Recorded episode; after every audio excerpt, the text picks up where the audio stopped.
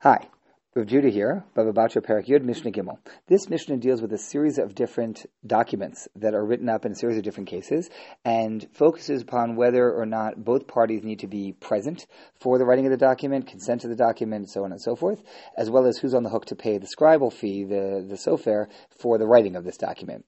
Kotven get liish, Here we're talking about the kind of get that we colloquially refer to as a get, namely a divorce document. And it says that a man can go to a scribe and hire a scribe to write a get without his wife, soon to be ex-wife, being there, because the responsibility to write the get uh, falls on him, and he can do so on his own. So he can go in and write this. Now, Rabbeinu Gershom in the 11th century made a, a takana, an enactment that is still in force, that one cannot divorce uh, against someone's will, that both parties need to agree. That having been said, this Mishnah is being written before that, and the point is that he can go and hire a scribe to go write the get, even though his wife is not there. And the other way around, Hashovar liisha ima. The woman who's received the get can hire a scribe to write her. It's effectively it's a receipt. This receipt allows her to remarry. It it um, it is her ongoing proof that she is divorced and not married to this man, has no responsibilities, etc. So she can hire a scribe after the get has has taken place to write her a shovar, to write her this receipt, even though the husband's not there, because the receipt is for her benefit, and he's already they're already divorced, and so the husband really has no say in whether whether or not she goes and gets this shovar. makiran on condition that the scribe actually knows the people involved. The concern here is that a uh, a person may go and you could have remember that in their day they didn't really use last names. So the example used in the Gemara is Yosef bin Shimon. You have a guy named Yosef whose father's name was Shimon, and he's married to I don't know Sarah.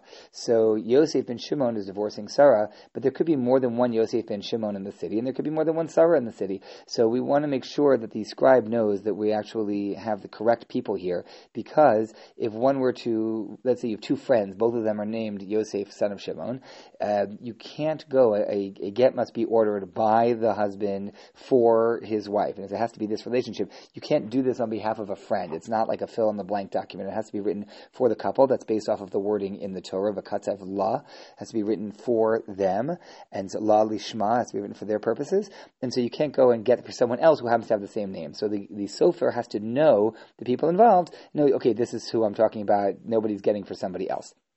The Baal notain schar, and the cost of the get falls upon the husband. The cost of the shovar, the receipt, falls upon the wife because that's for her purposes.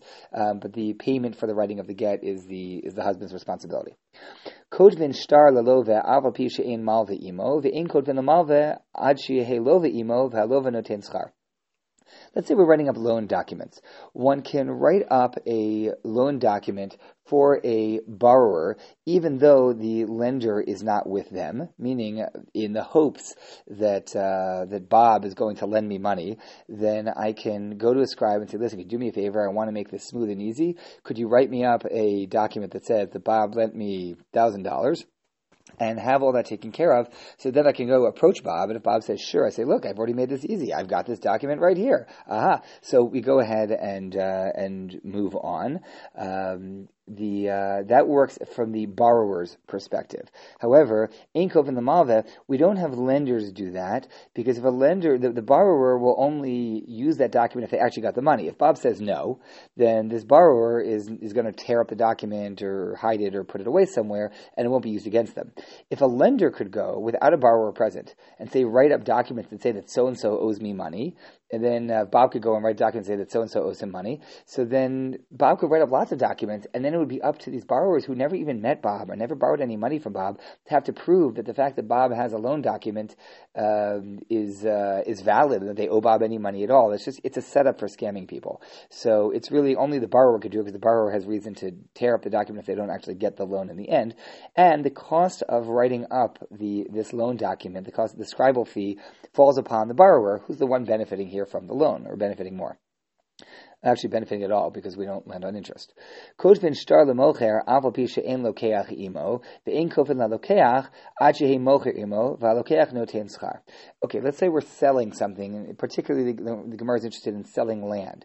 If we're writing up a, a deed of a sale of land, so a, uh, a seller can write up a deed for sale of land without the buyer there because they're the one, they right now have possession of the land, everybody knows they have possession of the land, and they'll only hand over that document if they actually got paid for it. If they tried to sell it and the sale didn't go through, they'll just get rid of the document.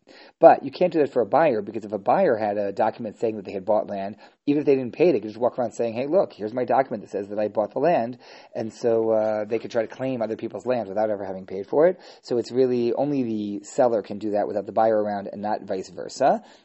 The buyer can only do it when the seller is present and agreeing, etc. The halokeach notein schar. This is interesting. The um, the one who pays for the land is the buyer, and the Gemara has an interesting twist on it. It says that the uh, who pays sorry, who pays the scribal fee is the buyer, and that is because it says that at the end of the day, the Gemara's assumption is that even if it's poor quality land, the buyer always got something of, greater value because cash can be spent. The seller can get the cash and who knows where it'll go, but that land sticks around. They're not making any more of it. Interesting.